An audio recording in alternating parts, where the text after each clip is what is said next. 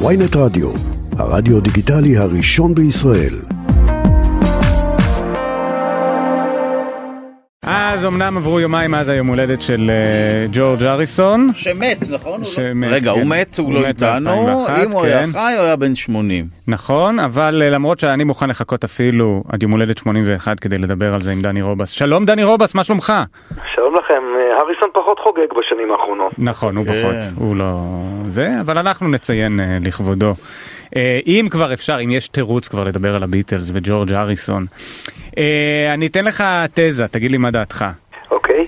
ג'ורג', אה, כל הזמן היו מדברים פעם, או עדיין, אתה יודע, השמות הגדולים זה כמובן ג'ון ופול, אבל ג'ורג' כן חווה, אה, בין השאר אני רוצה להגיד גם בגלל אה, שאחרי המוות שלו היה את הטריביוט המאוד מפורסם, הקונצרט פור ג'ורג', חווה איזושהי עדנה בתור, אה, כבר הוא, זה כבר לא נדיר לשמוע אנשים אומרים שהוא הביטל האהוב עליהם.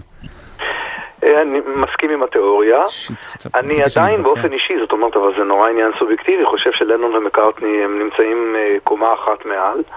אבל הריסון כותב נפלא, וואי. ואיש מעניין ביותר, וסבוך מאוד, ובעייתי, ונפלא, אני, ומוכשר. אני מצטער, אני כבר שומע שביב של פוליטיקה, וזה הכי מעניין. למה אתה חושב שהם רמה אחת מעל?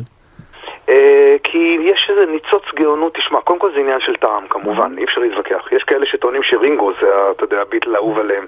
הם סתם, הם. סתם באים לעצבן, די, כן, הם באים לעצבן. אבל גם אלה שאומרים רינגו מודעים לזה שלנון ומקארטני כתבו את רוב השירים הגדולים של הביטלס, והריסון כתב פנינים מופלאות, אבל נורא מעט, כי בתקופת הביטלס הוא היה סבוך בתוך עצמו, והוא היה קצת אה, מבויש, ולא בטוח אם ליד אה, חברים הענקים שלו הגדולים ממנו, גם בגיל וגם בפרסטיג', הוא יכול לכתוב שירים.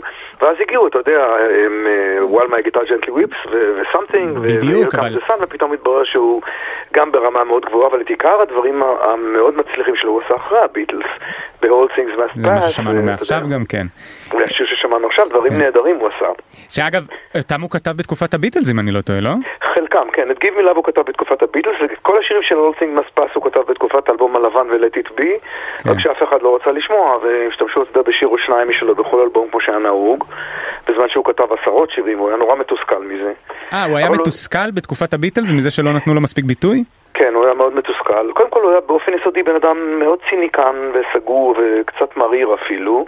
כל מי שראה את הסרט על, אה, על חייו, את uh, Living in a Material World, שעשה סקורסזה, סרט נהדר, מראה בן אדם אה, לא פשוט, בן אדם שלא פשוט להיות בסביבתו, מוכשר בטירוף, שקט מאוד, סגור מאוד, בחיפוש תמידי אחרי איזה עולם רוחני, בסופו של דבר הוא גילה את העולם ההודי והוא גילה את אלוהים, רוב שיריו המאוחרים עסקו באלוהים.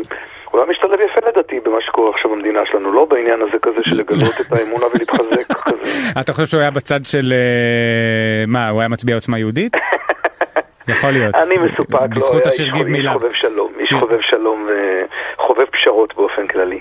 רגע, אבל, אבל באמת, לקח לו זמן להיפתח, כמו שאתה אומר, אבל אז, אתה בעצמך אמרת, הוא הביא את something, את while my guitar gently weeps. אלה שירים שהם כן אה, קנונים ברמה של היא מרגישה גרשווינית, כלומר, כן ברמה מקארטנית, שוב, זה עניין של טעם כמובן. לחלוטין. אבל תחשוב שאתה מונה שלושה או ארבעה שירים כאלה, אבל זה באמת כי וכשנבקש דיכאו לך אותו. למנות עוד חמישה כאלה, אתה תתקשה כבר בשני נכון, שלישי. נכון. ולנון ומקארטני, אתה בלי להתאמץ אומר חמישים כאלה. אבל זה באמת אולי כי הם קצת אה, דיכאו אותו, ואז ברגע שנתנו לו שביב, הוא כתב את השירים אולי, אני לא רוצה להגיד הכי יפים, אבל בין הכי יפים שלהם. מסכים, אבל אה, זה דיכוי, זה לא היה רק דיכוי חיצוני, אלא גם דיכוי פנימי, כי הריסון בתוך עצמו התבייש לפעמים להביא שירים, והתבייש לעשות כל מיני דברים, והתבייש ל... דודו, אנחנו להגיד, מדברים על זה והיה- כל הזמן, על הבושה ליצור. כן, זה לא. מושג ליצור, הוא יצר המון, רק שהוא התבייש להביא את זה לחבריו, ולהשמיע את זה לחבר'ה, אתה יודע, זה נשמע ענקי, הביטלס, אבל זה חברים שלו, זה חברים שלו מליברפול, שהוא שיחק איתם, אתה יודע, נסע איתם באוטובוס בקומה השנייה, ולהביא לו שירים שהוא כתב, בזמן שאתה יודע, הם כותבים היי ג'וד ו-Across the Universe, ולא יודע מה, I'm the Walrus, אז אה, הוא הרגיש קצת לא בטוח בעצמו.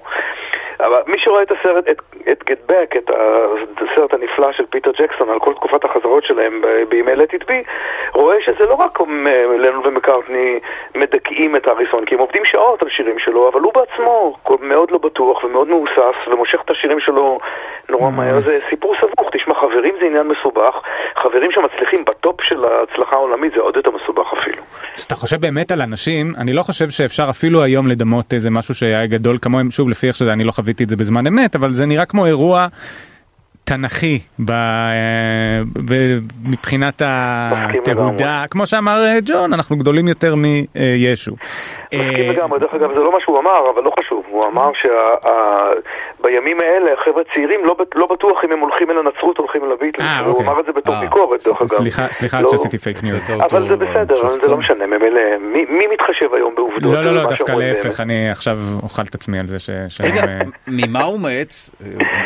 מסרטן ריאות, זה מצחיק כי בשנים האחרונות הוא היה צמחוני ואתה יודע, בן אדם הכי הדוק וכאלה, אבל בימי הביטלס יש לציין שהוא וחבריו אה, נטלו אל תוך גופם את כל מה שרק אפשר ליטול, ונטלו, בהחלט נטלו, מה שנקרא.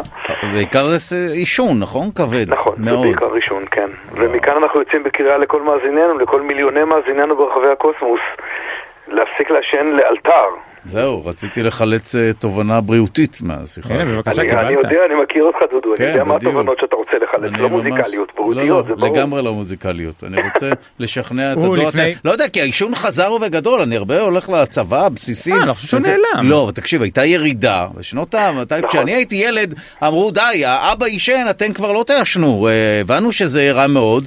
פתאום הצעירים, אה, שם קוד, חוזרים לעשן את עצמם למוות, וזה באמת למוות. אנשים. אה, מחפשים איזשהו מוצא לדברים הקשים שהם עוברים בפנים, כי החוויות של לחיות במדינתנו הקטנה והמופלאה לא חוויה קלה. ואנשים מוצאים מפלטים בכל מיני מקומות שהם יכולים לברוח אליהם, אז הם מעשנים.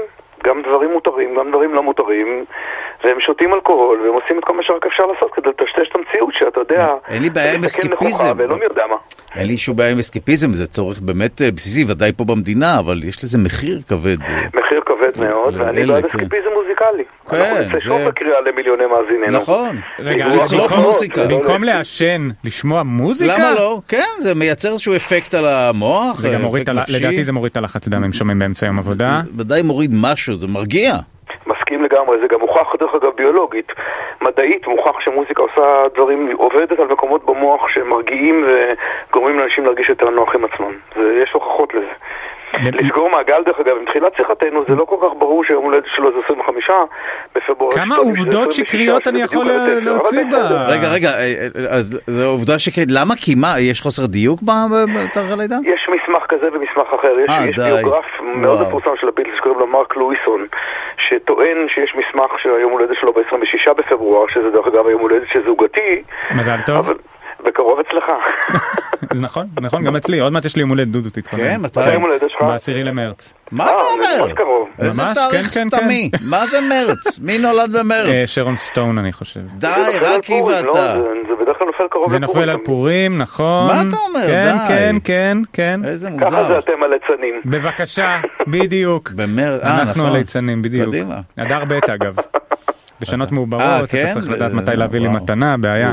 לא. ביום הולדת אה, יהיה פה אני שיגוע. כבר בטוח רשמתי. רשמתי כבר ביומנים, בכל היומנים רשמו. וואו. דני, חלום שלי אם אתה ביום הולדת, אם הייתי חוגג יום הולדת, אז אותך הייתי מודה. בן כמה תהיה? מתחת לחלון שלך, בשיר Happy Birthday, או ב... You say it's your birthday. בבקשה. לא, לא, לא, הנה. כבר. אגב, זה, זה תמיד הורג אותי עם הביטלס, כמה דברים שהם נשמעו אצלם basic, נגיד, Helter, תגיד, Skelter, סליחה שאני ככה מנצל את ההזדמנות לדבר איתך ולראות פה את כל הזה. האם Helter Skelter זה שיר ה heavy metal הראשון? משהו כזה, יש הטוענים שההוא עשו את זה קצת לפניהם, אבל זה לא ברמה הזו, לא ברמה המוזיקלית הזאת. אבל כן, למעשה הביטלס עשו הכל ראשונים. זה סוג של התנ"ך של המוזיקה, אתה יודע, גם בדיוק. הדברים האקספרימנטליים שהגיעו עשרות שנים אחריהם, אתה יודע, אלקטרוניקה וכל מיני כאלה דברים, תמיד הביטלס עשו אותם ראשונים, לא תמיד ברמה שעשו אחריהם, אבל תמיד ראשונים. הם היה בהם איזה ח- חיוניות ואיזה צורך לחפש ואיזה חוסר שקט להישאר באותו מקום ולעשות את הדברים שהם טוב, שהם מצליחים בהם מאוד, אלא תמיד לעבור לדבר הבא, וזה אולי הגאונות הגדולה שלהם. 13 אלבומים, כל אחד מתקדם מקודמו. יואו, זה בלתי נסבל, ה- השפע הזה. כן, גם. העובדה שבהתחלה נתנו להם הזדמנות, ושוב, הם כמובן היו מעולים עם המוזיקה המוקדמת שלהם, אבל כמו שאומר דני, העובדה, הם לקחו את הנקודת התחלה המדהימה שנתנו להם, והשתמשו בה כדי רק אה, ליצור ולחדש ויותר, ולא לעשות סטגנציה כי הם כבר הגיעו ל top נורא מהר.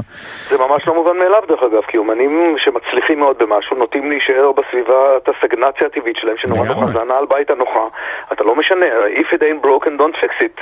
כן, גם אם זה כן broken, לפעמים אני לא מתקן, כי זה נורא. נוח. זה- זה אחלה, להישאר במקום, אבל שוב, אתה כמובן פחות אקספרימנטלי ומפסיד מזה, כמובן.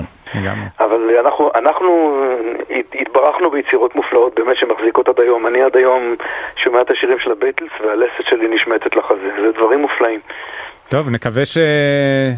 לא יודע, מה נקווה? נאחל לנו להתעסק יותר בתרבות ופחות ב... במסביב, שזה ה... אמן ואמן. ודני זה קצת ממש... לא פוליטיקלי קורקט לך לג'ורג' בריאות, נכון? זה לא, לא מתאים. מה, לאחל בריאות? לג'ורג'.